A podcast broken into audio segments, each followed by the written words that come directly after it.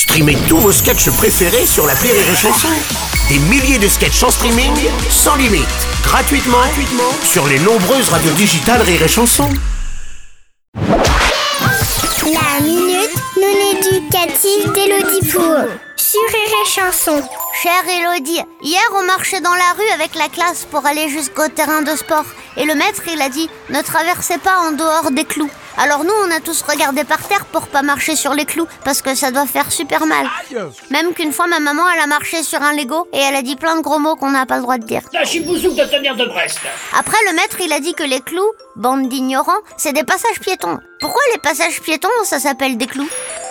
Cher Marc, sache que tu portes le prénom d'un monsieur qui disait toujours Salut les petits clous. Salut les petits clous Il y a longtemps, juste après la disparition des dinosaures, vers 1800 après Jésus-Christ, les passages piétons étaient signalés par deux rangées de clous bombés d'environ 2 cm de diamètre, dont la tige était calée entre les pavés.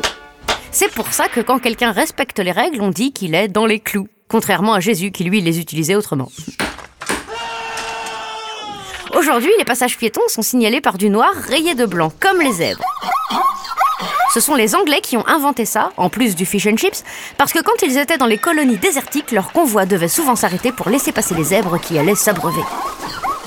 Tu dormiras moins bête ce soir, mon petit Marc. Ah, au passage, ton maître a raison. Fais toujours attention en traversant la rue. Au petit homme vert, il faut que tu traverses. Au petit homme rouge, il faut pas que tu bouges. Les voitures risquent de t'écraser si t'es passage, piéton. Allez, bonne journée, Marc. Tour.